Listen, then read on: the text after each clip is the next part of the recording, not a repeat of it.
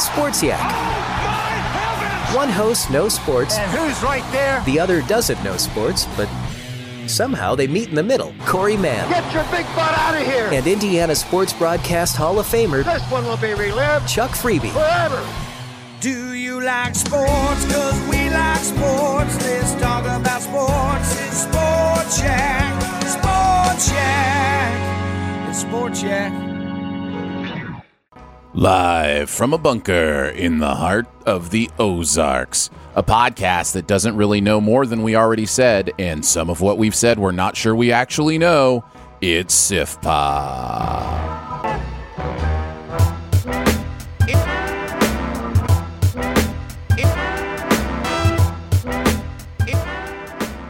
Welcome to Sif Pop Weekly. We're streaming live most weekends, are available to download later in your podcast feed, unless, of course, you're a patron. Patrons get perks. Patrons get those perks. Trish.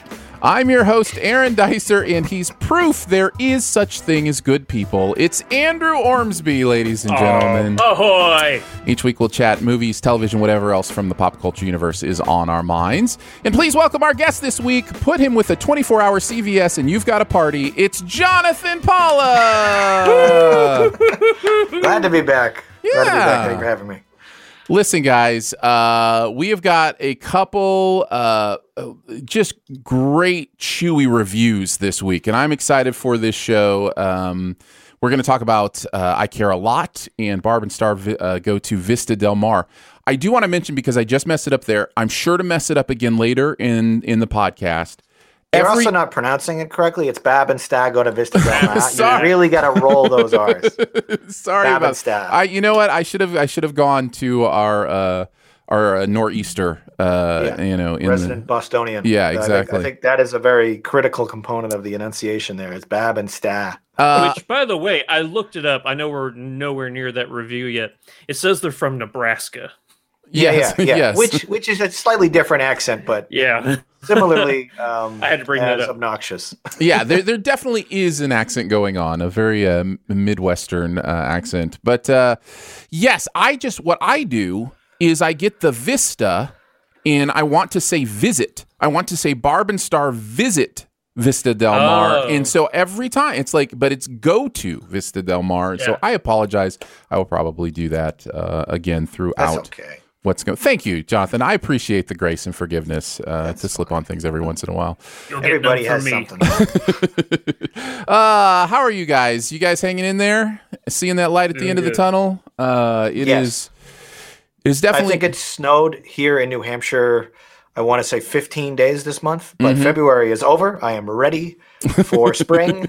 yeah, yeah. We had that thing where we were buried under snow for you know five or six days, and then it was in the mid seventies. So you know what are you gonna do? Totally Um, normal. It's just it's just normal weather stuff going on. Uh, of course, we'll also have um, our best ever challenge this week. We're going to do uh, best ever movies with a woman's name in the title. Uh, and then a buried treasure as well later on. Um, but let's go ahead and get right into it. Uh, we're going to chew on some stuff here. So uh, let's start off by talking a little bit about Barb and Star Go to Vista Del Mar. I'm Star. Short for Starbra. Assume yours is Barbara. Nope, just Barb. Plain old Barb. I want to thank Barb and Star for hosting tonight's Talking Club and for making their hot dog soup. I like the salt. I like the hot dog. It's not as runny as it usually is. What is she throwing you? Hope she gives me bigger teeth. Love big teeth. She loves big teeth. Even if it's just two eyes on a bunch of teeth. Lifelong friends Barb and Star, or Bob and Star, embark on the adventure of a lifetime when they decide to leave their small Midwestern town for the first time ever. Uh, Kristen Wiig and uh, just doing just doing something here that I uh, I guess we'll get into it in the review, but it's one of those things where I I don't even know how to explain what kind of movie this is, other than say you've got Kristen Wiig, you've got Jamie uh, Dornan, you've got Annie Mumolo, uh, who previously worked with Kristen on Bridesmaids, uh, doing this thing, and you know other appearances in it as well. It is a comedy, that's safe to say. It is a surrealist comedy, maybe a little bit, uh, a little bit SpongeBob SquarePants, a little bit Austin Powers. Uh, so What did you guys think of Barb and Star Go to Vista Del Mar? Um, we'll start with you, Andrew. Did you like it, love it, dislike it, hate it, or it was just okay? Um, I'm I really wish I hadn't seen this last night because I need more time to sit on this one. this is either the dumbest movie ever or it's brilliant. But I'm gonna go with liked it for now. It could go higher, it could go lower. This movie is funny, but it's also so stupid. That's completely fair. Everything you said is is completely fair. Uh, I think where- I would I would legitimately entertain any rating between one and ten. Like, Yeah. I- and I wouldn't even have a problem with the argument or the discussion we would follow because this movie is it's there's so many things and I don't know how to describe it. yeah. Um, I'll go next. Uh, I want to say high side. I liked it. Maybe maybe even loved it. Um, I love movies that are different and unique, and this is completely like just bananas. It is so different and so bizarre, and I genuinely laughed out loud many times. It was a lot of fun, and it was so supremely stupid for most of it. Uh, guys, uh, I'm firmly in loved it. Um, Okay. I am Okay, unashamedly, unabashedly in love with this movie, and uh, and I don't know what that says about me. Uh, so it's one of those things. I came through it, and I, think about 20 minutes in, I was just like, "Take me away, Barb and Star. Just, just whatever, whatever you want to do, just, just do it. Uh, I am here to, to just, uh, just see whatever you are, and whatever this movie is. So." So yeah, I for me it was one of those things where I I just I gave myself to the movie and because of that I ended up really having a good time because it's so it's so strange, you know? It's just one of those strange kind of movie kind of things. So so yeah, anyhow, uh that that was where I ended up with the loved it. Where did you say you ended up, uh Andrew? I right now I'm in liked it, but I can see going up to loved it, down to no. I can't say I didn't like it because I did, Yeah. Yeah. but it's the knowledge of how ridiculous. I'm going to stop saying dumb. Ridiculous. this movie is. you know what? It reminds me of it, the entire time I was watching this. I was going. You remember back whenever we used to say movies like Airplane or Wrongfully Accused or Naked Gun, how movies like this don't get made anymore?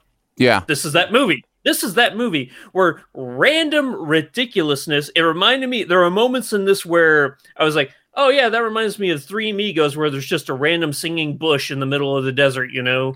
And like this has, this makes absolutely no sense, but but uh, but I'm I'm laughing, so it must be good, right? Uh, the biggest regret I have is that um, the Oscars have already gotten in all their nominations because I, I don't know about you guys, but I think uh, Jamie Dornan's Seagull song would, would have been a slam dunk winner for uh, best song. You know, Best original song. Yeah, this this movie uh, we haven't even touched on upon the fact that uh, Barb and Star is like part musical. It's it's comedy, it's Mhm. romance, Yeah, it's, it's everything. musical. There's definitely um, some like legitimate action sequences in here as well, um, but it's totally irreverent. It's satirical. It's I don't want to say like self-referential or fourth wall breaking, but it definitely kind of plays in the same ballpark as movies like that.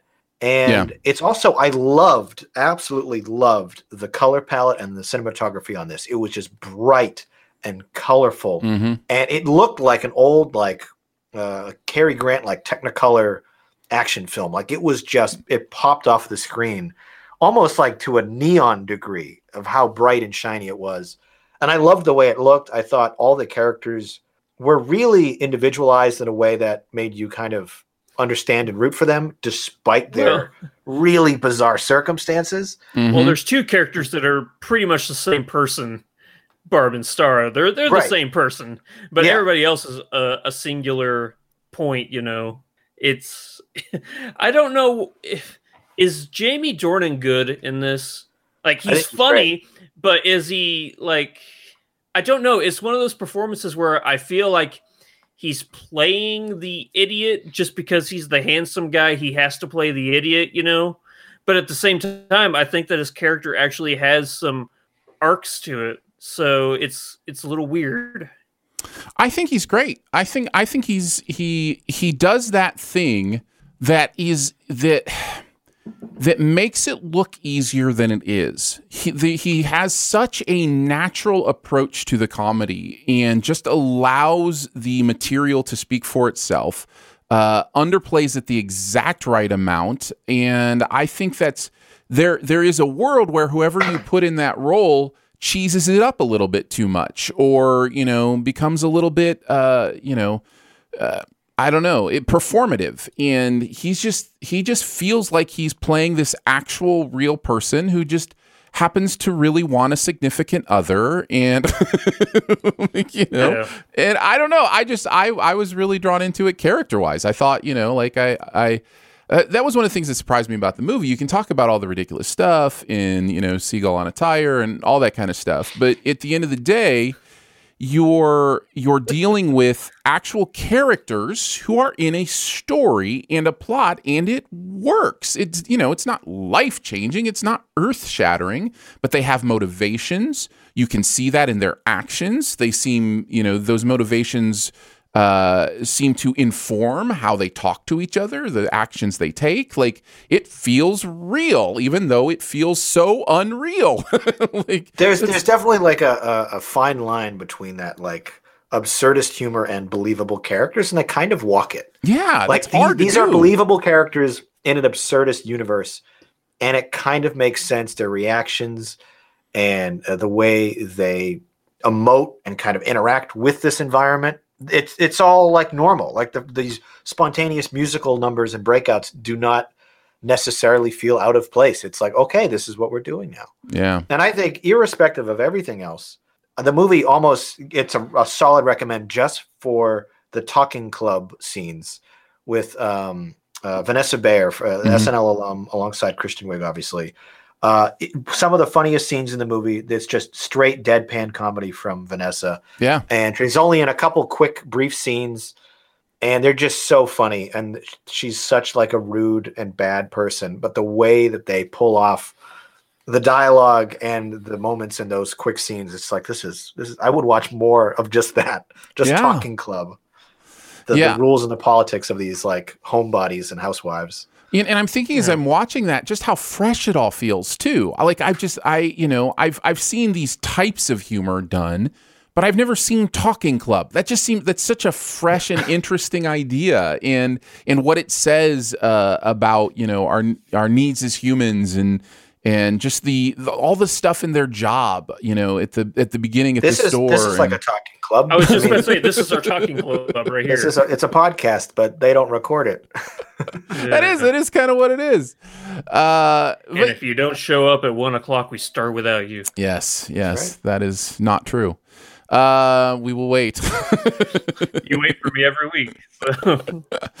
uh, yeah, I just had so much fun. It, it it feels like an instant cult classic. If that's even like a thing, I don't even know. I, how is that possible? I thought a cult classic had to be something in time where you know people made something a cult classic, but it just it feels like from the moment it came into our life, it was like a cult classic.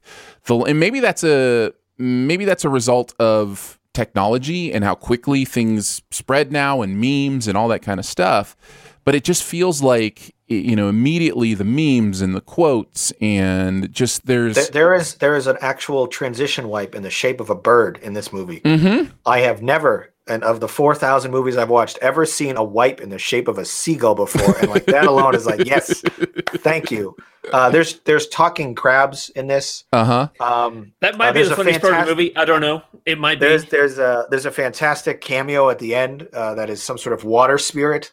Um, e- everything in it's just so bizarre. It feels like a fever dream born out of like a, a rejected SNL sketch that Mhm. somehow made it to feature length with a twenty million dollar budget and just like an explosive color palette and just everyone just chewing the scenery yeah in every every shot. It's really fun. It's so different though that I can't adequately describe it in however much time we we use. I uh, I am glad you both enjoyed this. Um, I honestly don't know anyone who hasn't. I'm sure there are people, and like you said, I would not be surprised to see a one rating on this from somebody. Um, but I have not seen uh, anybody in my circle go, guys, I just didn't get it. I it just wasn't on my wavelength. I've seen, oh, that's okay. You know, like I like yeah, I see, I I see what's going on here. It, I recommended it to my parents, and, and I told my dad, I don't know if you're probably going to think it's really weird, but mom will love it. and I think uh, I don't know how many people's parents are like mine, but my dad's older, and he's going to be like, I don't know, what is this? What what's going on? Why are they sing like? He's going to be kind of grumpy and aloof, and not. He wants to watch like Alex Cross movies. Um, whereas I think most moms would love this. This is just such a fun, different, quirky little thing. Yeah. It's a movie that allows middle-aged women to be sexual beings, you know? Yeah. It's that like- too. Yeah, absolutely. Yeah. Um, to be fully way- formed human beings, right? Yeah, like to be exactly. c- central character, fully formed human beings, as opposed to caricatures. And yeah, Yeah. it's it's it's definitely. I think it's it's that Target lady aesthetic, but you know, kind of a a, a deeper, you know, deeper look at it. So I will also say, um, Josh Greenbaum, who directed this. Uh, directed one of my favorite documentaries from a couple of years ago. It's really, I think one The one Dana of, Carvey one? yeah, the Dana Carvey show uh, Too Funny to documentary, Too Funny to Fail, and uh, that's worth a watch too, in case you've never seen it. Um, so I'm I'm excited to see where he goes. Like this is an interesting start. Um, you know, I say start. Obviously, he's been working, but you know, kind of an interesting uh, launch. Well, uh, this was his career. first narrative feature, I believe. I believe it was. Yeah, I believe Yeah. it was. Um, so yeah, so it'll be interesting to see what what, happens. what an auspicious beginning as well. Mm-hmm. uh, yeah, definitely, definitely not taking the safe route with your first debut feature film. Um, did you guys watch the credits at all? Oh, all the way through. They were really fun. Mm-hmm. Yeah. Yeah. Uh, Tommy Bahama, played by Tommy Bahama. It was great. There was there Yeah. was there was a, there was jokes and, and animation and artwork Yeah. and just like a really colorful presentation to the credits. Would some of the best looking credits I've seen certainly in the last year. Yeah. They were really neat. yeah. Uh, this is not streaming. I believe it is available for twenty dollars uh, on demand right now. Um, Yeah. So, or I should say, rental uh, right now, uh, and also in uh, some theaters. But uh, but did want to give you a heads up on that. But once it is available, uh, this has been a thing for me where people are like, "Yeah, I hear you saying it's funny and great and hilarious, and I'm going to love it and be quoting lines." But twenty dollars, like, should I really spend twenty dollars on this? And my comment has been, no, you don't have to. Like, you can you can wait a couple months till it's available to Oh. rent for you know five Okay. bucks or or whatever, and it's not going to kill you. Um, I I you know I, it depends on how much patience you have for not kind of being in the conversation now, which is fine. It's just like that's not a value judgment. That's just you know um what you want to do. But you know twenty dollars that that's a lot of money. So yeah. That's that's not where I thought you were going with that Oh. intro of, of uh do I need to pay for this? No, you don't have to. wink, wink. I thought that's where you were going with it. I'm like, No. I don't know. You've never been a proponent of that, but okay, sure. no, why not? no, that was that was not a wink, wink, nudge, nudge. No, I Do was I saying have to pay?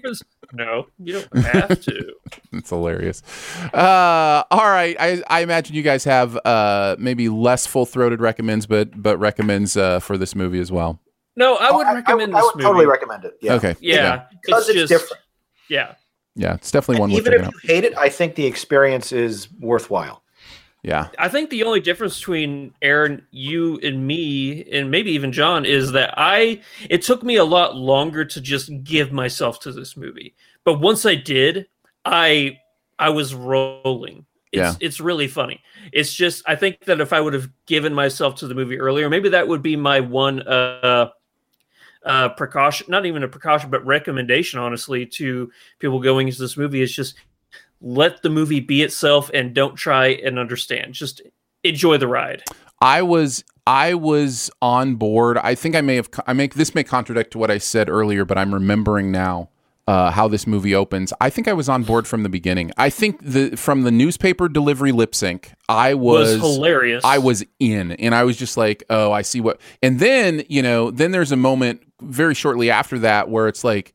Oh, and all of a sudden I'm thinking Austin Powers and like, Yes, oh, we're, we're very getting, Austin Powers. we're getting really ridiculous here. And I've so- heard this comparison before. Can please uh, elucidate for me what about this Doc- movie? rem- Doctor Evil. Yeah, there's just the villain. Yeah. the, the, like sort of Yeah. antagonist plot line. Okay, I, I think and the you- casting, you know, the correct. casting. Yeah, the dual casting, that kind of stuff. I think there's, you know, th- there those are the elements that kind of lead to that thought. But um, but yeah. So and from then on out, I was just like, yeah, take me away, Calgon, take me away.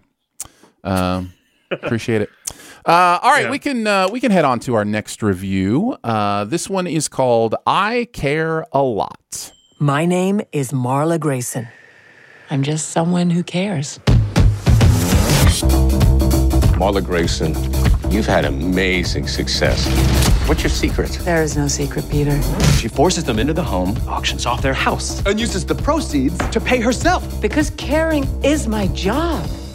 A shady legal guardian lands in hot water when she tries to bilk a woman who has ties to a powerful gangster. Uh, I Care a Lot stars Rosamund Pike, uh, Dianne Wiest, uh, Eiza Gonzalez, Peter Dinklage, Chris Messina, and some others. In I think what could be described as um, a dark comedy, uh, black comedy, if you will, dark comedy. Um, what did you guys think? Did you like it, love it, dislike it, hate it, or it was just okay?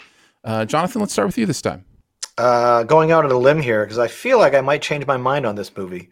uh, but but right now, I loved it. I, I really did. This Okay. was again a very unique picture, and I went in super cold. That the description you just gave, I would consider a spoiler.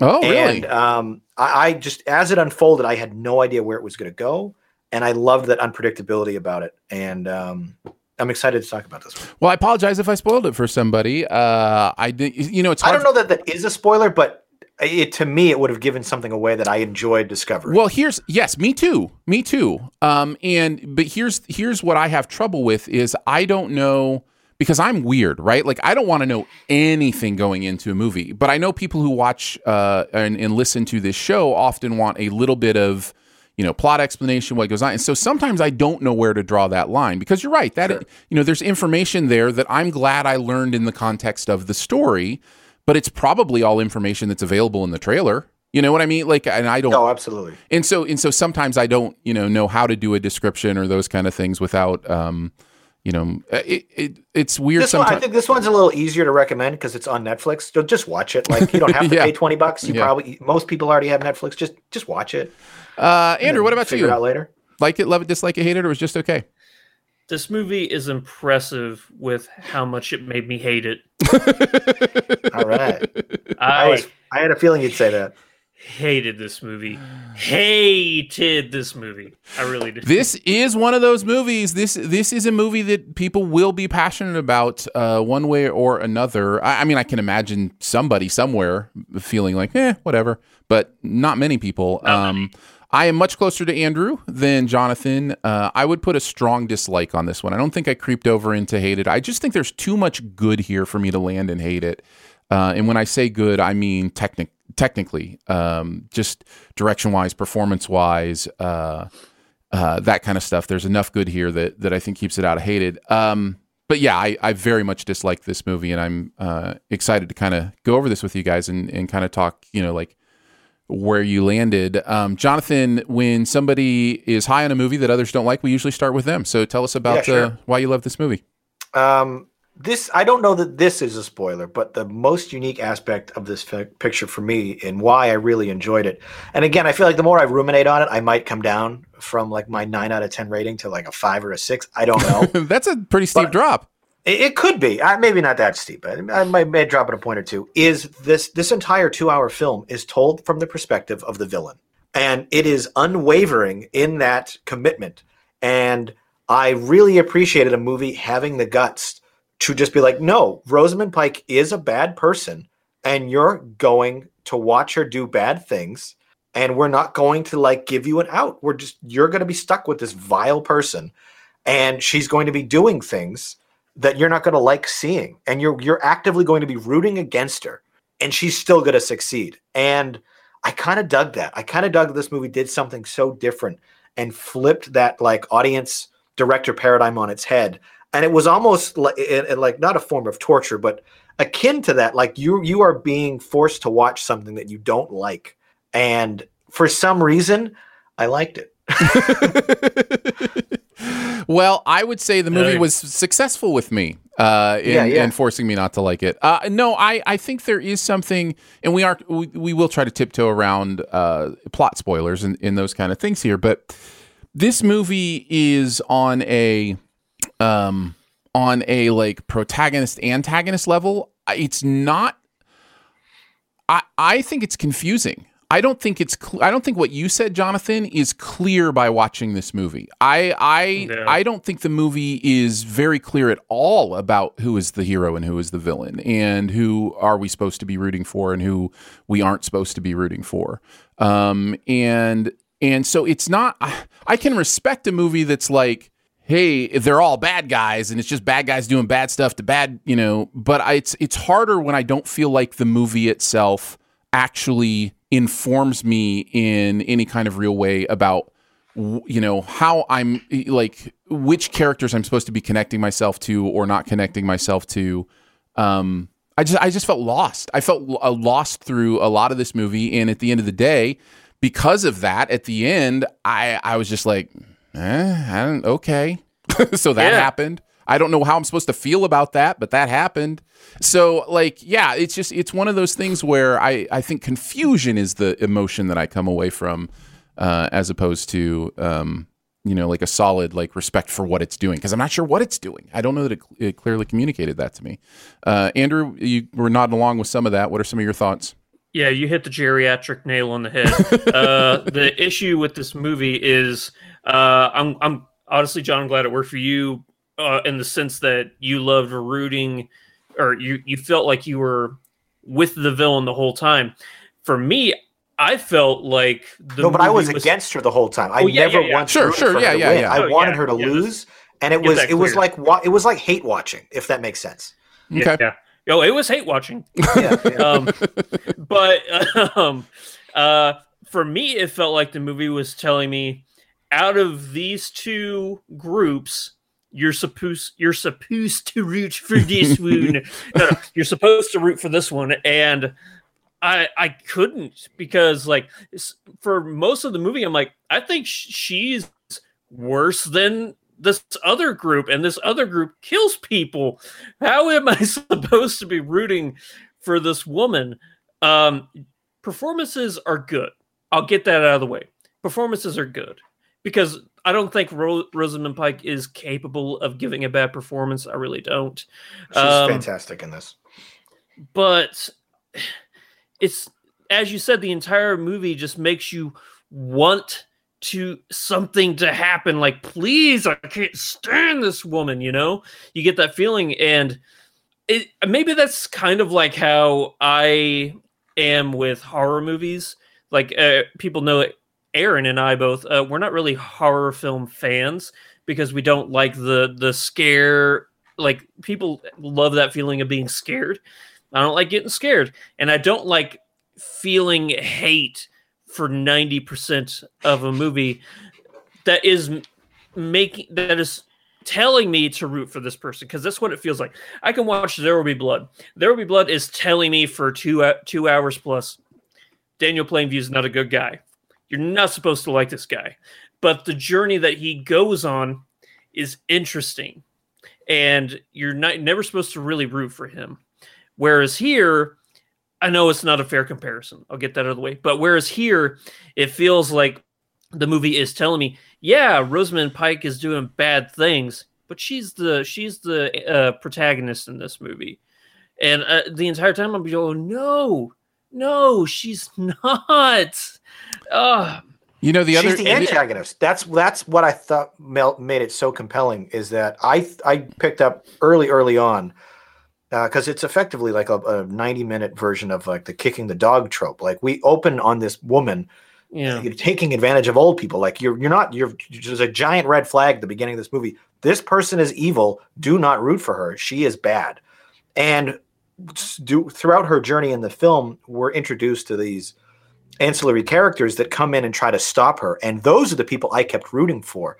It was like watching a James Bond movie from the villain's perspective, where like every 30 minutes, like James Bond shows up, gets in a fight with a bad guy, and dispatches one of the henchmen. But then you keep watching the rest of the henchmen and how they deal with how do we recover after this.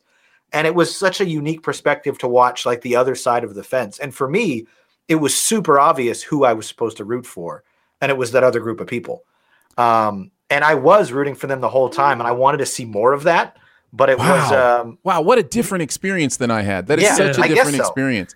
Uh, because I was just never about to ask. I was and- supposed to root for them. Yeah, I no, and like, you answered okay, the question. here's another group of people I'm supposed to hate. Yeah, you know. I, you answered the question, but I was going to ask, like, who's the James Bond in this scenario? Like, there is no Bond when that in this when that scenario, like but smarmy lawyer shows up like 30 minutes in Uh-huh. and he just like lists off all these things i'm going to do to you if you don't play ball we're going Uh-huh. to do this we're going to torture uh, i was like yes this guy's my hero i like this guy and i wanted to see more of the lawyer i was rooting for the blood-sucking uh, lawyer That's interesting. Like, no, I, I totally respect it. I really do. It is not the experience I had. Um, the other thing I tried to be very closely aware of are my own gender biases. Uh, I was very much questioning myself of, you know, how would this movie feel to me if it were uh, a male in the lead role who was, you know, uh, even though they were horrible, was uh, you know kicking tail and and doing stuff like how would how would that shift the movie for me? How would that change the movie?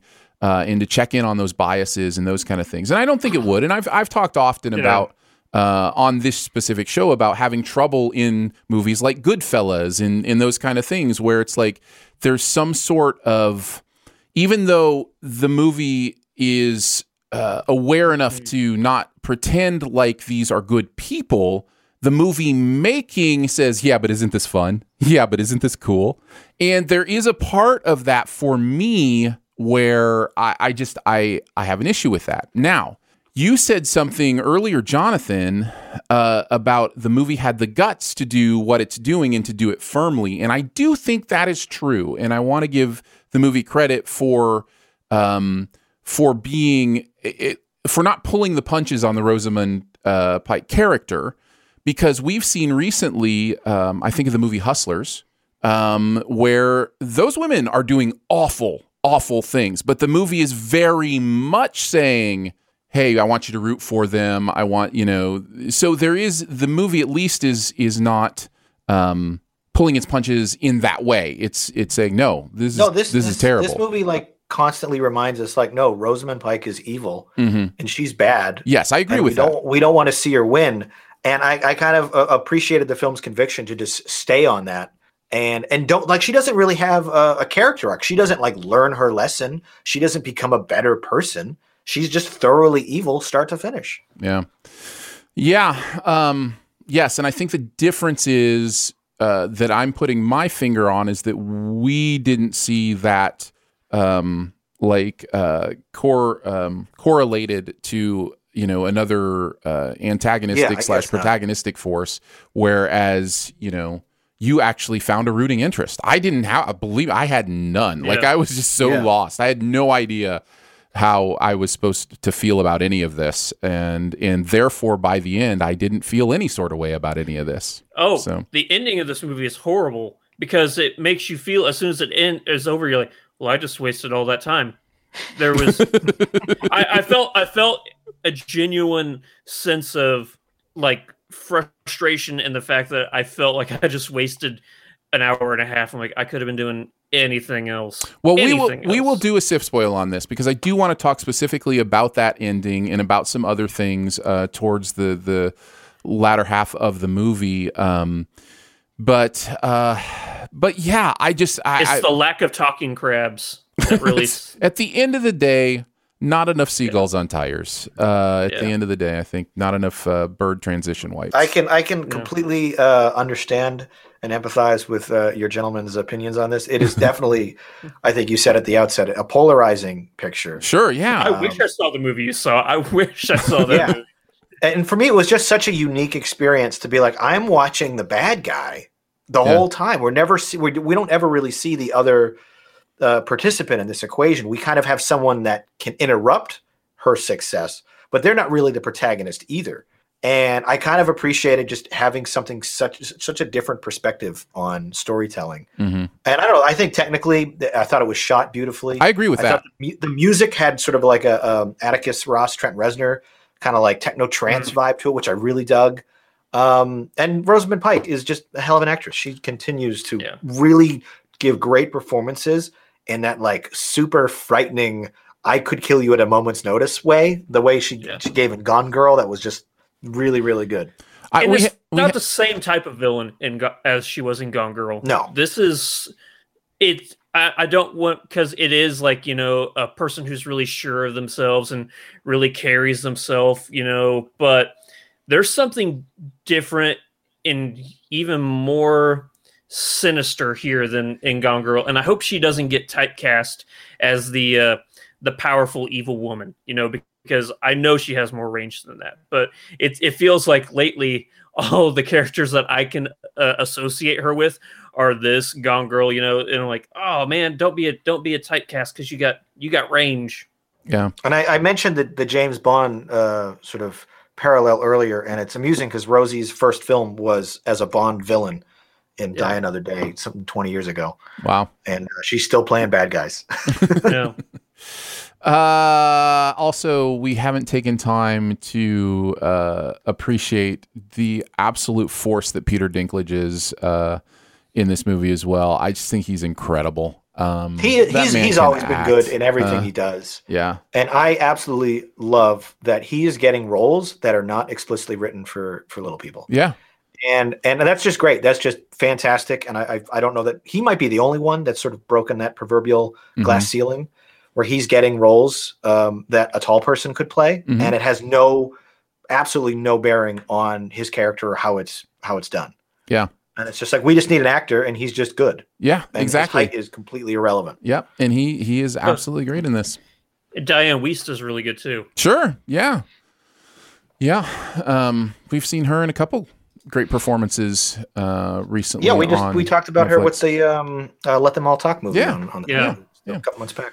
Well, there you go. I here's the weird thing. As much as I am close to hating this movie and firmly in the disliked it category, it's one of those weird ones where I'd be like, but maybe you should still watch it because if you have Netflix and it's there and it's interesting and just know going in, it may be a disappointing experience for you, but um, but it's so well made. It really is a well made film that just for me was confusing in what it uh, you know what it was portraying and what it wanted me to think and feel and so therefore i i left it uh, empty. I just left the movie empty. I just at the end i just felt empty. I was just like i don't know so Totally fair. there- Wow, you're so really there selling it, aren't you? Well, I'm just saying, I'm just saying, know that you may have that experience, but you may have Jonathan's experience too, where you're just like on board and you're enjoying it. And uh, and yeah, I wish that for you. I wish that for you.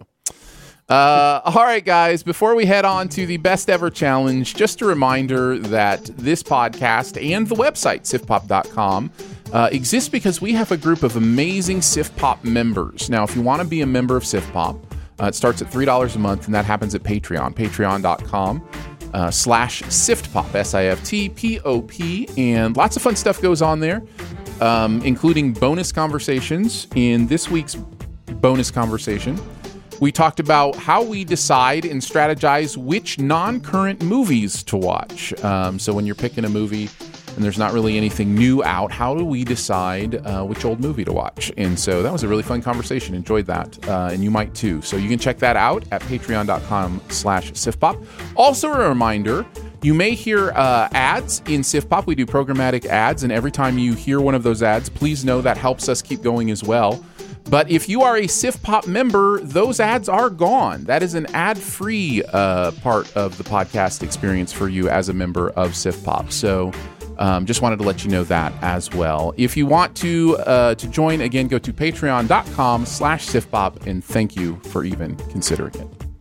All right, let's do the best ever challenge, best ever movies with women's names in the title. So we're not going to talk about Tom and Jerry. We're just going to completely ignore that. I mean, Jerry. There are certainly Jerry's, uh, f- you know, female Jerry named can be a Jerry. girl's So go ahead and you can do it right here, you know, and talk about it. no, with I, best I, I was just making a joke because that, that actually oh, that was a brand new movie this week, and I thought maybe we'd. Uh, Uh, it is throw that on the it is terrible. I don't know that we need to go beyond that. I have seen Well, it. I agree. I, I have agree. We're seen done. it. It is it is absolutely terrible. Congratulations. Is it I We did care a lot bad? I, I think it was much worse. Oh no, it is on a whole nother level of bad than uh, than I care a lot. Uh, so yeah. Be- Best ever challenge. This, this is uh, this is actually a really fun one because I think it made me pull movies that I haven't thought about or watched in a long time. Yeah. And there's there's so few of them. I looked at every movie I'd ever rated a nine or a ten, and there was only like thirteen total that had a woman's name in it. So Yeah. this was actually uh, really interesting to me that there's so few of them. Uh, I'm excited to hear. Uh, you know, we may be stretching on some of these. That's fine. I know that that happens. Um, so uh, you know, uh, that's and and also because you know, gender naming is an interesting thing. You know, is uh, I, I'll just maybe I shouldn't because maybe one of you included it. I won't say it just in case one of you included it. But there are Oh, oh, wait, wait. Hello. no, no, that wasn't the one I was Oh. thinking of. Okay. Uh, But you know what one I'm talking about. yeah, yeah. Oh, okay. Jonathan's got that one. Jonathan's got that one. Oh, John's got that. All right, right on. But there are there are there are names that we would typically associate with a gender that certainly have you know can be uh, non-gender specific. So it'll be interesting to kind of see uh, as we go Pretty on. much all of mine are the main character's name. Yeah, Hmm. yeah, yeah. I think That's that's, what the a lot case of mine are. on all of mine actually. Every one of them describes the main character. Cool. Most of mine do as well. Most of mine do as well. Uh, let's start with number five and go to number one. Uh, Jonathan, kick us off. What's your number five? Uh, one of only three movies in history to be nominated for 14 Academy Awards. All About Eve. Uh, This is a brilliant, mile a minute screenplay. One of the best movies from what uh, 1950s, I think it came out. Mhm, And uh, if if you want like a good introduction into solid 50s cinema, and you kind of haven't watched a lot of movies from that era before, this feels and looks so modern Yes. and upbeat and fast. Um, and it's just brilliant. And the, the acting, I mean, 14 nominations, every part of this thing, technically flawless, but it's a really compelling and interesting story. Um, and Eve uh, is, the, is the big title character, and she kind of steals the show. I would big recommend, but I haven't seen it in like eight years, so I can't speak too much more about it. Well, let me speak more about it since I saw it last month. Um, there you go. Great. I love this movie. love, love, love this movie. It is Yeah, so good. really good. Um, it is definitely one of those uh, one of those finds. You know, when you're going back and and watching uh, old movies. It is uh, written and directed by Joseph Mankiewicz, uh, which is n- not the same Mankiewicz from Citizen Kane, um, but uh, but yeah. So uh, so yeah, all about Eve uh, is a great choice. Great choice. Just missed my list. Just missed my list. Uh, Andrew, what's your number five? My number five is Juno, starring back then Ellen Page, now Elliot Page. Mhm. Uh, also got Michael Cera, Jennifer Garner, Jason Bateman.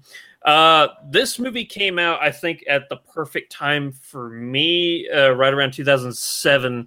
I was out of high school, but not by much, only a couple years. So seeing that environment was still fresh in my mind. And when I was in high school, there were several girls who were pregnant and had children. So uh, it kind of felt like I was getting an insight into possibly what they were going through, you know? And it, it was a very, it's a very funny movie. Get, let's get that straight. This is a very funny movie that deals with some very deep, very serious topics. Um, I think uh, performances all around are great. Uh, the tone of this movie is the the kind of indie hipster slash mainstream vibe to it Mhm. was very unique. You don't see that a lot in movies, but uh, I really liked Juno. I think it's great. You know, Uh, it's definitely among the the pantheon of like really great teen uh, indie movies of the 2000s. There's there's a Yeah. bunch in that category that I think this is sort of upper echelon for sure. I think I think it won best original screenplay, didn't it? I might think have. it did. I, do, I don't remember what awards it won. I do remember thinking I I thought it was did. Best clever, uh, clever and fun. So screenplay Yep. makes uh, a lot of sense. Um, and remember thinking that Diablo Cody was definitely one to watch, and uh, and have been impressed with both Young Adult and Tully. Uh, so yeah, I, I think I it'd be nice to revisit this one for me because I haven't seen it since it came out, and Likewise. and kind of uh you know kind of get a perspective on it um, from them. But yeah, good choice. Aaron, what's your number five? Uh, Amelie is uh, Amelie is my Okay, Bump, fine, bump, fine, trumpet. Uh, all right, let's do number fours. Uh, what do you got at number four, Jonathan? Uh, when Harry Met Sally. Uh, Yeah. Sort of the uh, the perennial favorite in this household. Uh, one of the all time great rom coms. Uh, it's funny, earnest, realistic. Uh, you get to watch a relationship develop over multiple years, multiple decades, even I believe. And uh, this, I mean, this is probably the best performance from either um, uh, Meg Ryan and Billy Crystal, based on his name for a second. Um, they're they're great in this. They're, they're, the chemistry is so fantastic, and Billy Crystal is not what you would typically uh, associate with like a strong, handsome leading man in a romance, but he's perfect. He's just He's like this very charismatic. he's very anything in this affable and, Yeah. and he's so fun and the movie is absolutely will put a smile on your face every single time uh, it's one of my wife's favorites we watch it probably every new year's eve and uh, one of mine as well I think I said recently on this podcast how much I feel like we kind of missed the boat on Billy Crystal in some ways. He's had a fine career. He's had, you know, stuff, but I feel like there's another universe where he's won Oscars, like where he, you know, kind of pursued deeper movies and like He's been at the Oscars enough. right. That's the thing. He became synonymous with hosting the Oscars.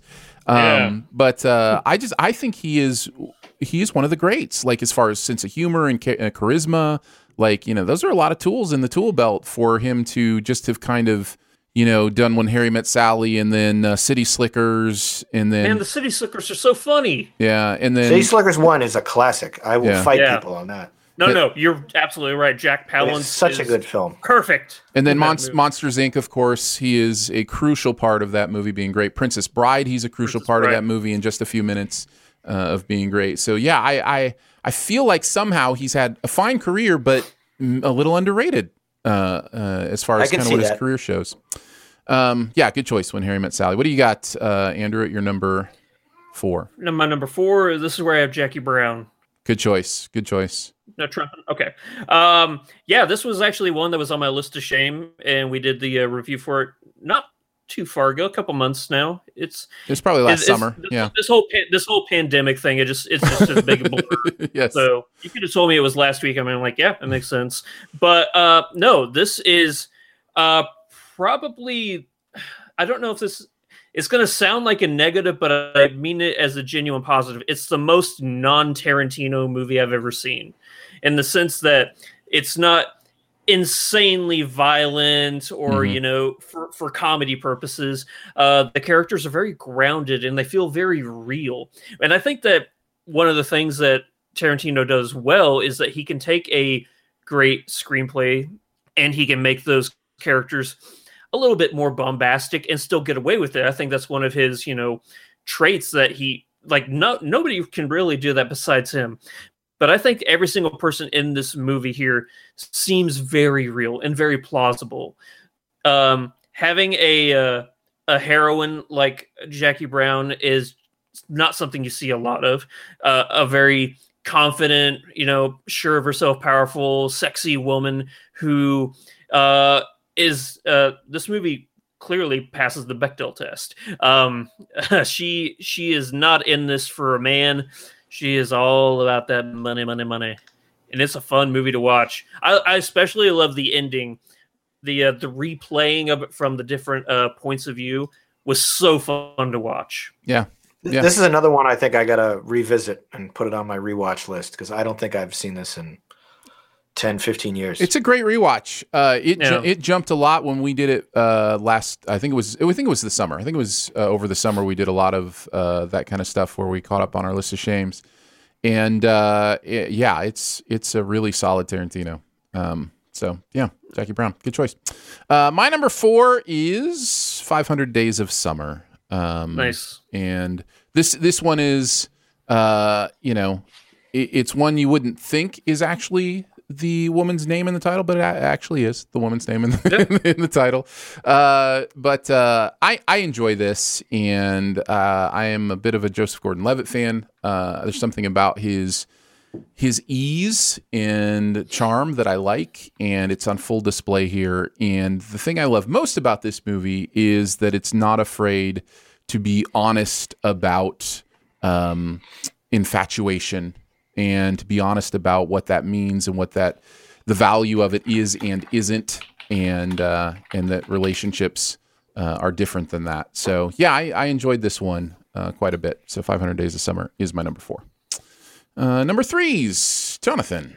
Uh, this is a throwback and one I, I unfortunately can't speak too well on because it's been such a long time since I've seen Dolores Claiborne, uh, a Kathy Bates tour de force performance in a very difficult, very adult uh, drama uh, that deals with molestation and domestic abuse, and it's just one of those like gut punch emotional rides that you leave the movie just being so emotionally affected by. Um, and I watched Mhm. it when I was significant younger younger than I am now, so perhaps I would maybe come down on my rating a bit. But I remember just being so uh, moved by it, and it's such a really really powerful performance from Kathy Bates, one of her all time best, and she is.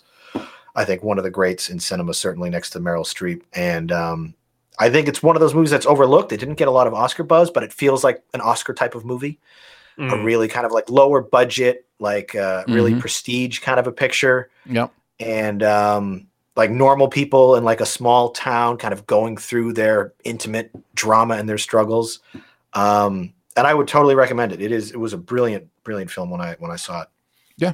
Good choice. Good choice. Andrew, what do you got at number uh, three? This is where I have Moana. Yes. Nice choice. Okay. Uh yeah. Uh this movie continues to grow on me and really go up the ranks the more I watch it. Uh this the music is really I Lin Manuel Lin Manuel. Miranda. Yeah. Uh even uh Dwayne's song "You're Welcome," which I didn't know, like going into, I'm like, oh, Dwayne Johnson's going to be singing. I don't know how he's going to pull it. No, "You're Welcome" is great. What do you mean even? That's the best number in the picture.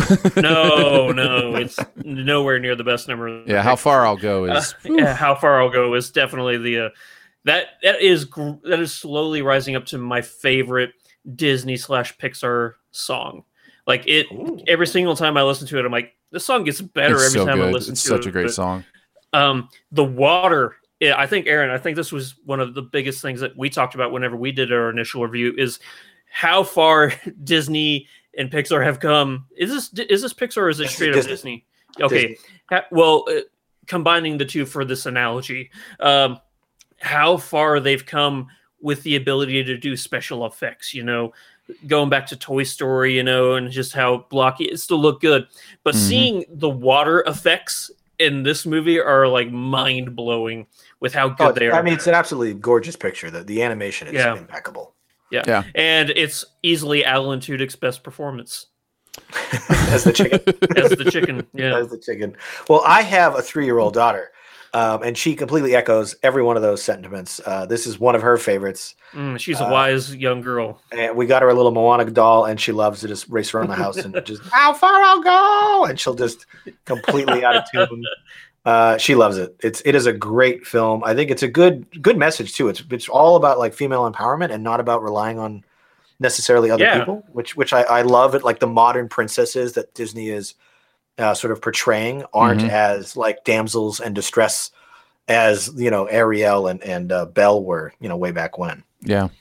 Uh, man, this movie reminds me in so many ways of a movie I can't review yet, but I can give social media thoughts, which isn't this Oh, format. the new so- uh, what's it? One the one with the dragon? yeah, uh, Raya and the the Last Raya. Dragon. But uh, just suffice to say, lots of echoes, including uh, an Alan Tudyk voiced uh, sidekick character. So uh, that's what made to me think of it.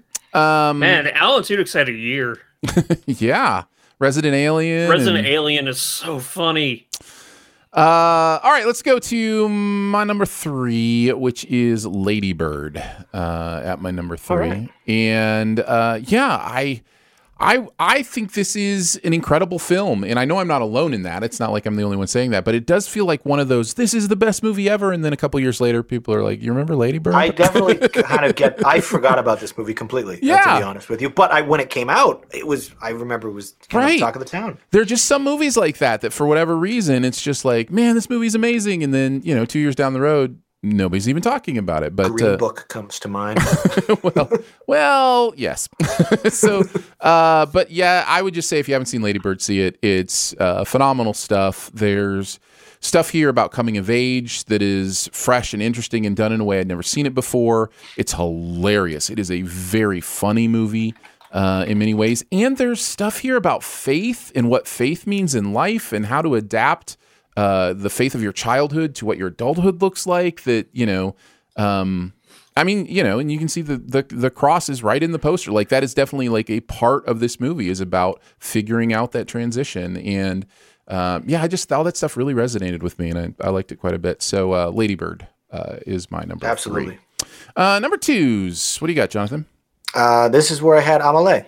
Amelie. Yeah, me too. Uh, this, I mean, it's a brilliant film. I, this Yeah. is, uh, I think, one of the first um, like French movies that I completely adored. Usually, I'm not super into like French New Wave, and this isn't. This is certainly much newer than that. But I hadn't really ever seen a French movie I completely loved until this, and it, it, it like changed my entire outlook. It is such a fun, optimistic, hopeful, almost dreamlike experience, and it's just such a like an uplifting movie, and I loved it. Like start to finish, it is so much fun. Yeah. She is such an adorable character. Yeah, yeah. And that's if if she isn't as like hopeful and whimsical and lovable as she is. Like I don't think I've word. yeah, I don't think I've seen a character this lovable since like Lucy Liu in Lucky Number Slevin, a character where you just want to go, oh, why aren't there more people in the world like this? Just this openly happy, you know, person, unabashed and uh, uh, also able to c- go and just do crazy random things just because it's fun. Like the whole the gnome, the whole gnome thing in this movie is like.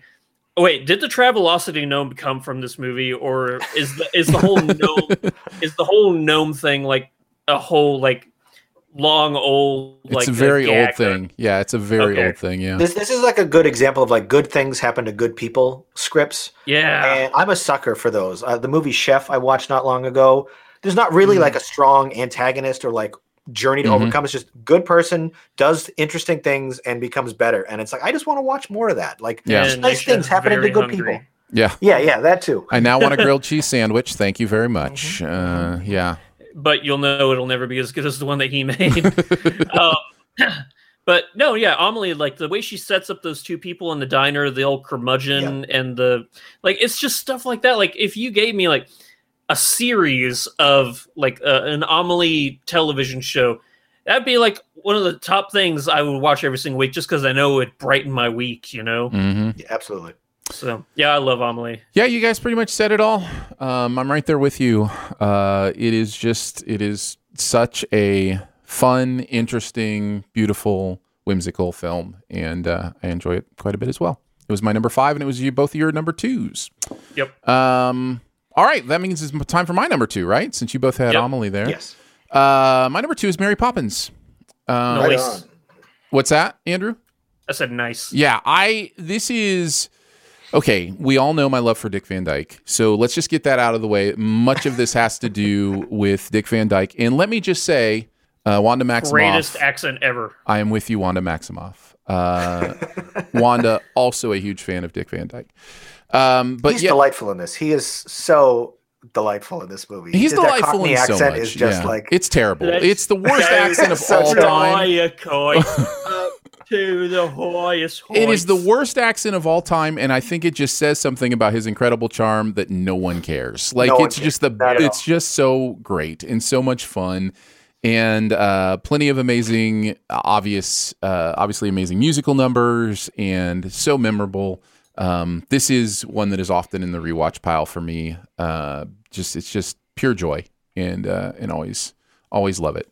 And it's you know it's it's not afraid to be dark. You know, as a lot of older kids movies aren't. I guess newer kids movies too. You know, there's there's some really interesting things here about adulthood and poverty and commercialism and just you know capitalism. It's just it's really There's, there's a, interesting to there's a few too many minutes at the back half about like obtaining the loan from the bank that my daughter started to tune out. But Sure. like the first two hours of this, and it's a longer movie, are just so perfect. It's so much fun, and I love the look of those old Technicolor pictures. There's I something about them grow that just pops. I wanted to grow up to be a chimney sweep, and then I found out that they weren't really that wasn't a profession anymore. Yeah, And, right. it's I would al- and it was also super dangerous Right? when they did do it. Oh yeah, Chim, chimney, chim, Yeah, either chimney, fall to your death or die chim, from black chim. lung in your 40s. You know, like Yeah, what yeah. a what a profession. Oh, that, that's the life. Uh, I also really enjoyed uh, in the Mary Poppins Returns uh, movie seeing Dick Van Dyke uh, get up and dance on the desk at you know his. You were crying. You were so I was. happy. I was very emotional about that. Yeah. To see him take this like old man character he did in Mary Poppins, and then to be an old man in Mary Poppins Returns, it, it was just. I don't know. I thought I thought it was really really beautiful, and I'm so glad he's still around. Every every he- day we get with Dick Oh, Van it's Dyke is is great.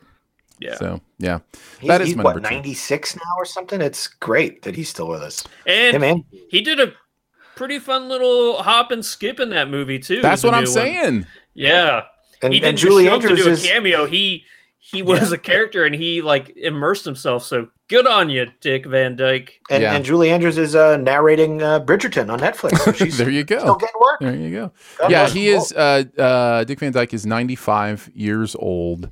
Wow. And I think just one of those symbols that joy lengthens your life. You know what I mean? Like it's just he's just always so full of joy and smiles and fun, and I think that's a good thing. All right, let's get to our number ones. Uh, what do you got, Jonathan? As alluded to a bit earlier, this is where I had Mrs. Doubtfire, Mm-hmm. uh, which, which I think it might, it definitely feels like a cheat because it's a made-up name and it's a man playing it. Let me just say it's Yeah. less of a cheat than my number one. So you, you Okay, should fair you should enough. feel Um, okay. I, I don't know that I need to explain or defend this pick. Mrs. Doubtfire is one of the all-time funniest movies of Robin Williams' career, and that says all I need to. yeah. No, I think Yeah. you're I'm right. done. I think you're right.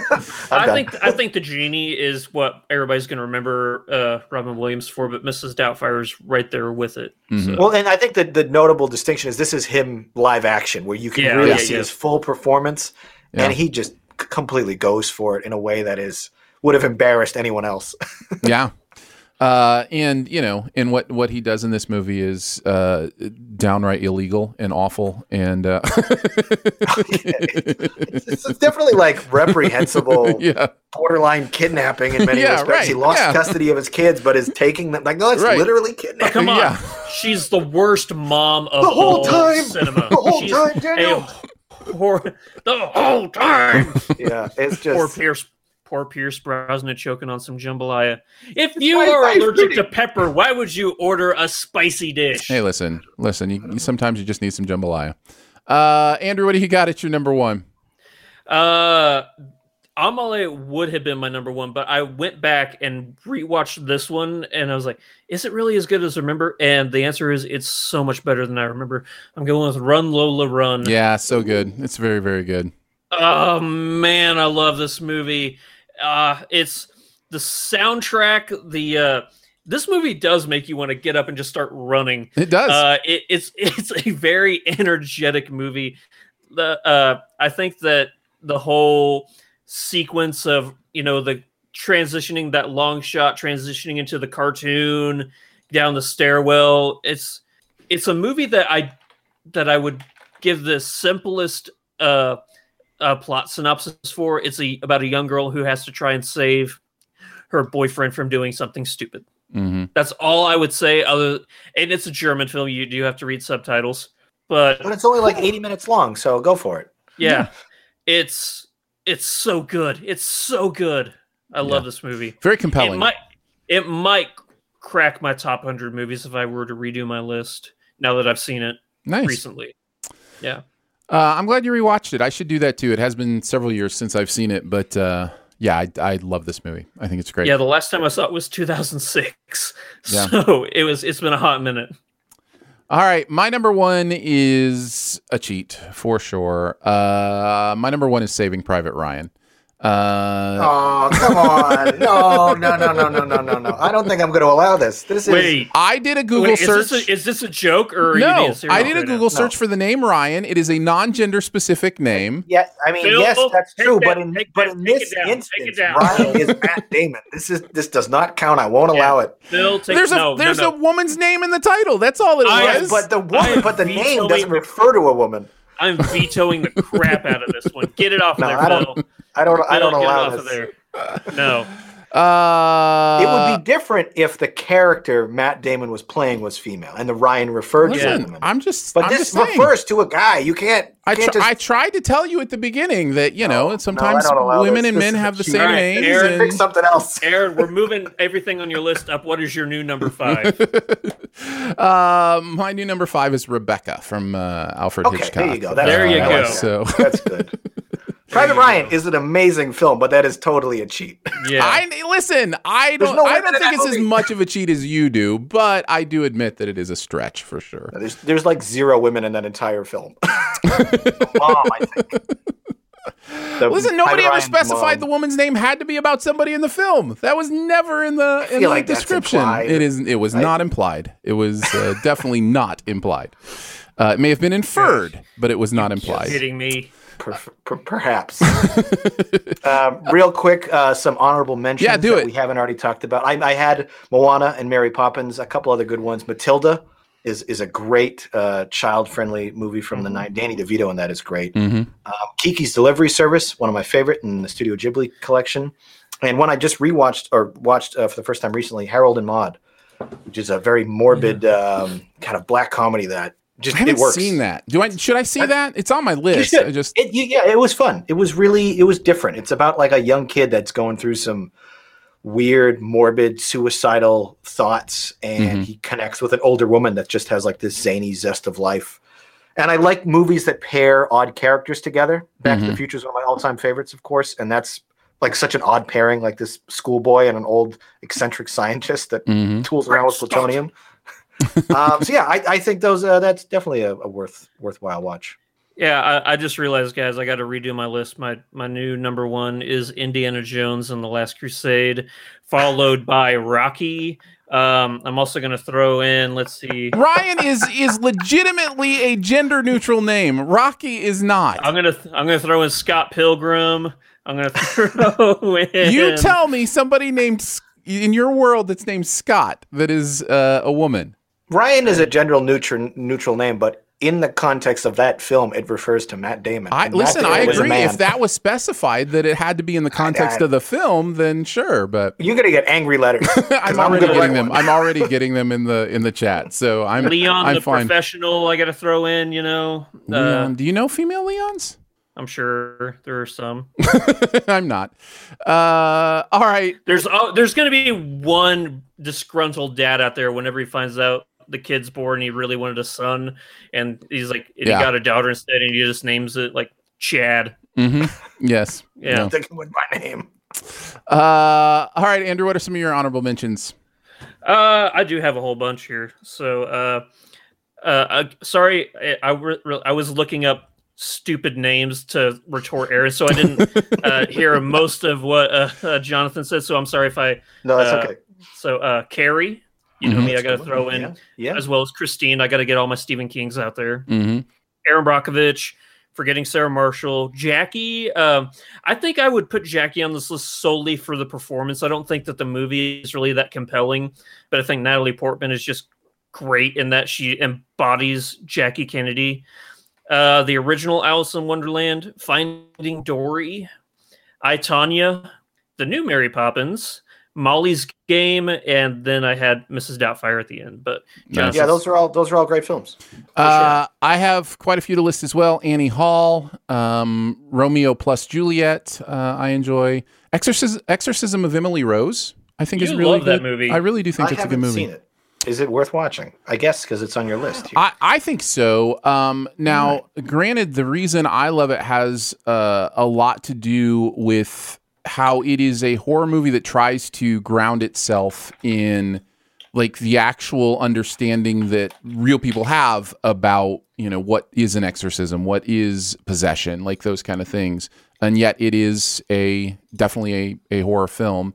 Uh, it's also directed by who directed Scott Derrickson. yeah, it's also Scott Derrickson. It's a Scott Derrickson film, and he's did, proven uh, to be Doctor Strange. Yeah, he's been he's proven been proven to be a great director, and I think a lot of that is on display here uh, in Exorcism of Emily Rose. Uh, Mulan, wanted to mention Mulan. It's a good one. Uh, Coraline, Thelma and Louise, uh, Fish Called Wanda uh, is another great. great film. Forgetting Sarah Marshall, uh, Sophie's Choice.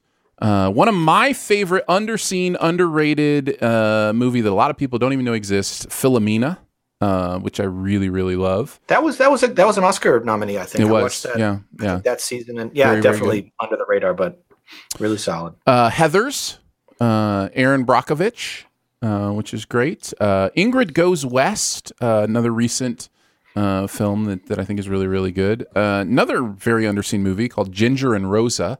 uh, that I fell in love during one of the award seasons. Uh, and then the recent Malcolm and Marie, I also really enjoyed. So I wanted to throw Uh, that we- in there as well. We can't we can't forget Tucker and Dale versus Evil. We can't forget I'm still waiting for you to actually have a legitimate one that's the same as Saving Private Ryan. All those are like ridiculous. Like, do one with a gender neutral name. Find one. Uh, if if if you said Harry Oh! Potter, that would be that would be equivalent to private because Harry can be a girl's name. Can but it? Harry Potter is not a, a girl, and that's a dumb answer. Maybe, maybe. here's here's one I actually should have put on my list. Ma Rainey's Black Bottom. Well, there you go. Yeah, that's, Yeah. that's true. Uh, you know, I know a girl named Christmas, so that opens up a whole bunch of uh, whole bunch of move Christmas movies. Um, so yeah, there you go. uh, you're right. I should have had Tucker and Dale. I apologize for not including that one.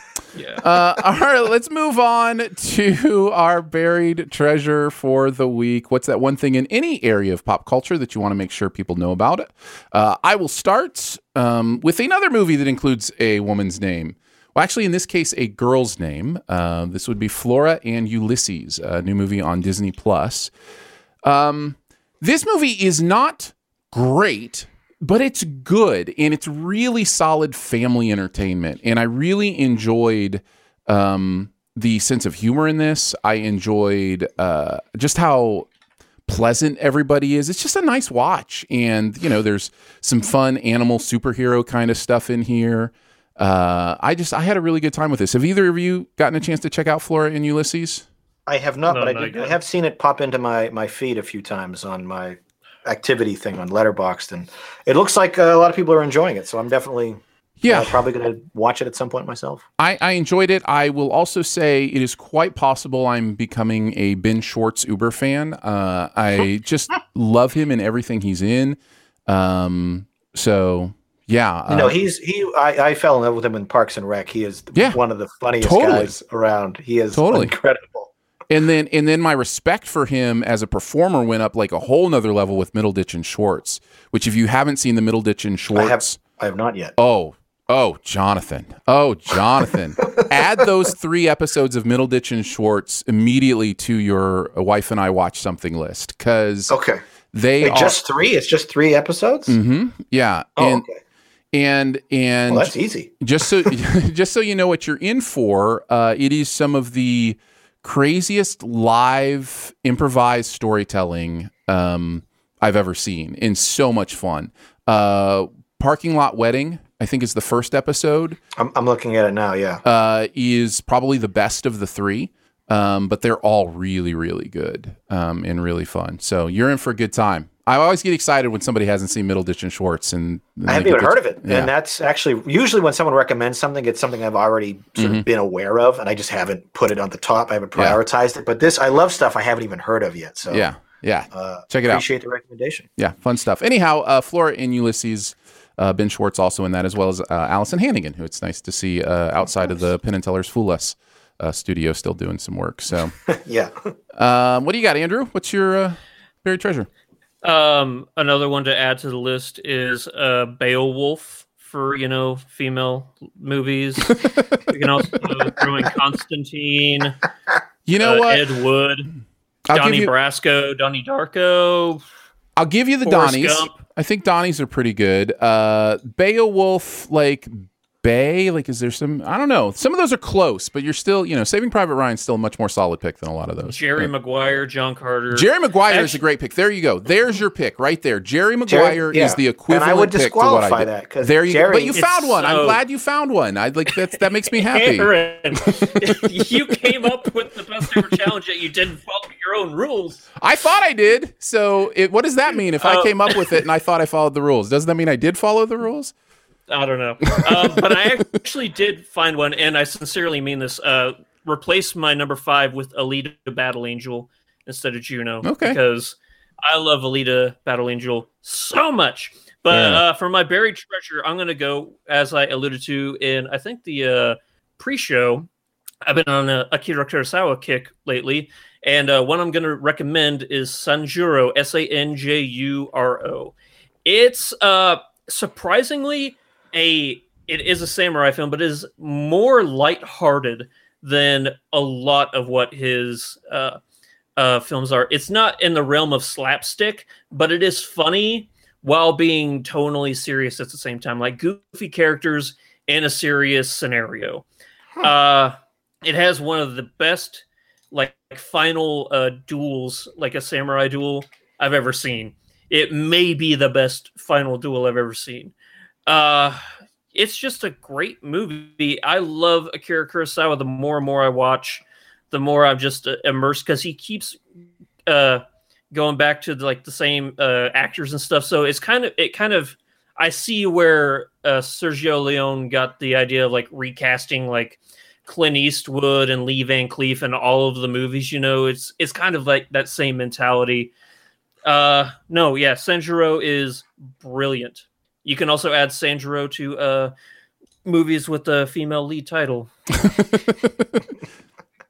And at least for, the duration of the show, we won't you live that one down. Maybe Angie, Yeah. maybe Ange. Yeah, like that could work. Yeah. Uh, what do you got, Jonathan, for your uh, buried treasure? So th- I took this a bit literally, uh, the buried treasure, um, and I found some actual treasure that was buried uh, in the garage of my house. Um, Nice. I'm speaking, of course, about old Super Nintendo games, boxes, etc. Earthbound. And I'm, I'm holding up my original cartridge and box of Earthbound, which I always knew was valuable, but I never bothered to actually look it up and attempt to sell it. Um, I have a pile of old carts and boxes on the floor behind me that I've been actively selling on eBay this month. And much to my surprise and delight, they're going for several hundred dollars a piece. I have a pile of games that have been in a box in my garage for 20 years. They're worth close to $5,000. And when I finally figured this out and realized I could actually get off my butt and do something about it and sell it, I was just like, this is this is incredible. I got a couple early offers for the whole whole lot. Early, someone offered me like two grand for everything, and I definitely thought about it. But I'm having so much fun actually selling each thing individually and trying to gamify how much can I get? What's the Mhm. maximum I can stretch out of each thing? It has been such a fun little side project and side hustle for me that I would recommend if anyone have you have old stuff in your basement, turn it into Antiques Roadshow and just have have a go at it because you might be sitting on some actual literal buried treasure. Now, a lot of the value that you're finding in this is that you kept like boxes and Yeah, and I kept them all in like mint and- con- and I, I didn't realize how much the box adds to the value. Uh, Most people have their old games. I kept all the old manuals too. Right, right. And when you sell a game plus the box, the value nearly triples. Earthbound on its own is worth like three or four hundred bucks, which is a lot. But if you sell it with the box, it's worth like fifteen hundred. Yeah. And that was what I never really uh, completely understood how much that extra component added to it. And I was like, you know what? I was holding on to these for sentimental reasons, but I'd much rather have five grand. So it's been a re- it's been a really um, interesting uh, uh, week. You know, putting all these up on eBay and, and seeing what they would go for. And Yeah. I've definitely learned um, from my mistakes. I listed a couple early, way too cheap. They sold in less than two minutes. It's like, okay, that should have gone higher. Yeah. But uh, it's been really fun, and I, I would definitely recommend everyone's holding on to something. Maybe you can get money for it. I do they have a uh, a rating system too? Like, could you get them certified? I know, like with like sports cards and stuff, they you know they're worth even more if you get them graded. Um, Correct. Is the, does that happen with collectibles like this too? I believe so, but I have not looked into how I might do that. Yeah. Um, truth be told, there's only a couple in this pile that would be worth so much. Earthbound would probably be the only one worth looking at. Most of these are worth fifty to hundred bucks, Mhm. and I think the time and effort it would take to grade it to make it be worth a little bit more Yeah.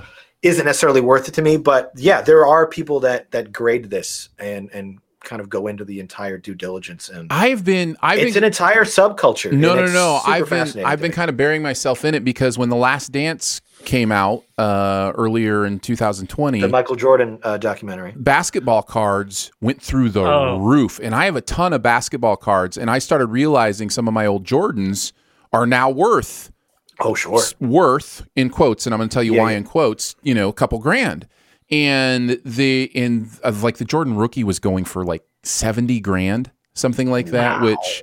Uh, is absolutely insane. I have his, I think his second year or third year. Um, but, but it's one of those things where, um, where in order to get that, you would have to have it graded. It would have to come out as a nine or a ten. Um, and I mean, my cards look like they're in good shape, but so then I'm like, well, do I sell them on eBay ungraded? And then people know they're kind of taking a chance. But then, I mean, it cuts the value so much with sports cards, though. Like the ungraded ones go for, you know, 10 times uh, as uh, less Yeah, it's crazy. um, than the graded ones. And so, you know, I do, I don't know. So I've been thinking about it, and like, you know, it's kind of that strike while the iron's hot. I would, of I would, but- I would um, definitely encourage you to at least try one or two. See how because I just a week ago I put one game up just to see I, will this actually work? Can I get even half of what their suspected value is Mhm. worth? And I was so surprised, like right out of the gate, it sold within minutes. I was like, oh, oh, there's there's something here. Like I could actually make a little cottage industry out of this for the next month as I sell off my old library. Um, and I'm actually surprising myself with how much fun I'm having going through the moat and actually going to the post office. Yeah. Like this is enjoyable. It gets me out of my house. It's finally a hobby yeah. that I can I can do. Like this pandemic has just squashed any real activities I can do outside of like games, movies, and TV. So to be able to like do something else is just such a welcome respite. And prices have gone up since the pandemic because of that. Because people are stuck at home playing video games. There's a huge influx of like retro gamers, It's interesting. and uh, so the prices are red hot right now. Yeah, maybe I'll have to do that. Maybe I'll have to grade a couple cards, and uh, or maybe just maybe you're saying just throw them up ungraded and see what response. I would pick pick one of your ones in the middle, not your most valuable, but Okay. something that you know is worth money. And yeah, see what you can get for it. You want to know how crazy it is? There was there's one card. I have three of them, I think, where it has uh, quadrupled in uh, value up to like a couple hundred bucks. Uh, because it has the Menendez brothers in the crowd behind whoever's card it is. Okay. And there's one Why where there's one where Jordan is like uh, the person whose card it is is doing a layup over Jordan, but he's wearing like the number four or something. Like he, he wasn't wearing twenty three. I forget what the number was. And that one's worth. I thought he you know- carried. I thought he carried 23 all the way from North Carolina. Did yeah. Well, there was there was something happened with this game or something where he was wearing a different number, and it just happens to be on Hmm. somebody else's basketball card, and so it's that card is now worth. So like I'm finding all this stuff, which is crazy stuff because when you're like keeping cards, this you know I'm not going to keep whoever this random player is card. And you Yeah. know, and then years down the road, I look and I'm like, well, thankfully I have a complete set, so I have that card. But I don't know, it's it's just kind of one It's of those definitely weird things. It's definitely interesting, and that's been uh really fascinating for me is is seeing which items sell for which amount of money. Because to me, it's like, well, this is my favorite game, and it's in great shape. It should sell for the most, but it's not. It's some crappy game I've never looked at twice that sells for three times what I even paid for it, hmm and it doesn't even have the box or the manual. And it's like, I guess there's some people this is rare because no one really played it back then. Yeah, And it's it's really interesting how some of the value is attributed. that's I actually just went to a sports, uh, like a sports outlet recently to get all my cards appraised, and I was like, "Oh man, I'm actually maybe I can get a couple bucks." The guy just said, "I could give you five bucks for all of these," and I'm like, "I got like hundreds of cards here." He's like, "Yeah." Yes, uh, honestly, they're not really worth anything. And I had some Jordans and some Pippins, but they weren't like, I guess, the collectible ones or anything like that. So I'm like, ah. wow. So yeah, That's interesting. He might have been trying to take you if you had some Jordans in there because there are very few Jordans that are worth under ten dollars. Uh, so especially right now. Well, he he wasn't trying to. He's like, honestly, I, I can't give you anything for him. So I was like, okay. So he turned me out. yeah, So that he year, wasn't trying to. He's playing the long con. here's here's one more little uh, uh, jump off buried treasure for you uh, before we finish out.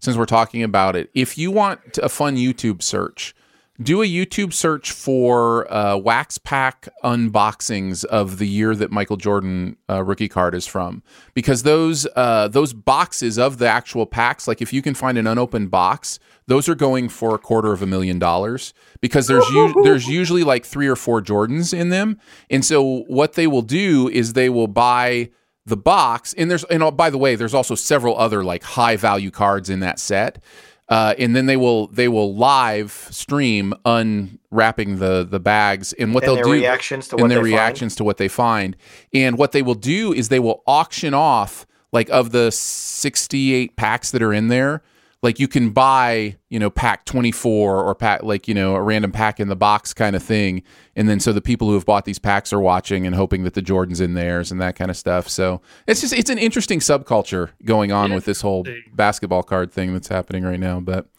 I got to Yeah. find my old basketball cards then, clearly because I had a I had a, a good four inch stack of ball cards when I was a kid, but I have no idea if they had any value then or now. Yeah.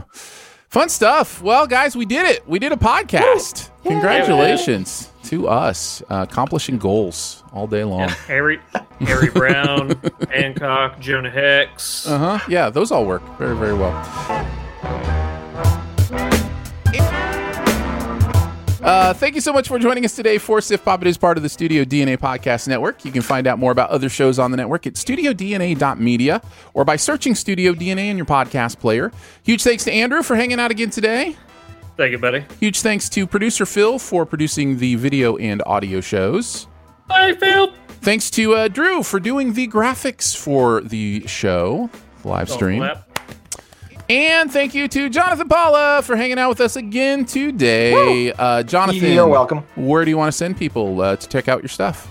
I'm always embarrassed when you ask this because I, I don't do anything anymore. I do this podcast. This is where you can find me. I'm here every month. Also, I'm on eBay selling my old games. So go give me money so you can There you go. There you Conker go. on the N64. I don't know.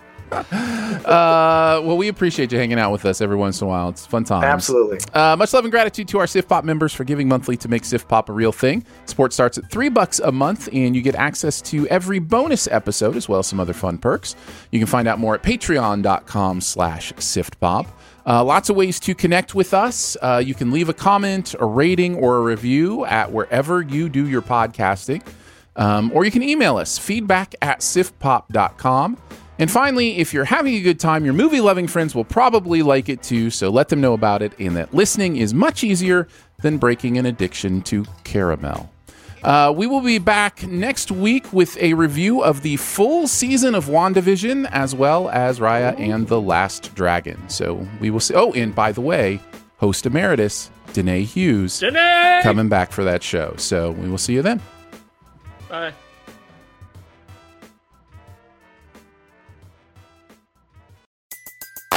Everybody in your crew identifies as either Big Mac Burger, McNuggets, or McCrispy Sandwich. But you're the filet fish Sandwich all day. That crispy fish, that savory tartar sauce, that melty cheese, that pillowy bun. Yeah, you get it. Every time. And if you love the filet of fish, right now you can catch two of the classics you love for just $6. Limited time only. Price and participation may vary. Cannot be combined with any other offer. Single item at regular price. Ba-da-ba-ba-ba.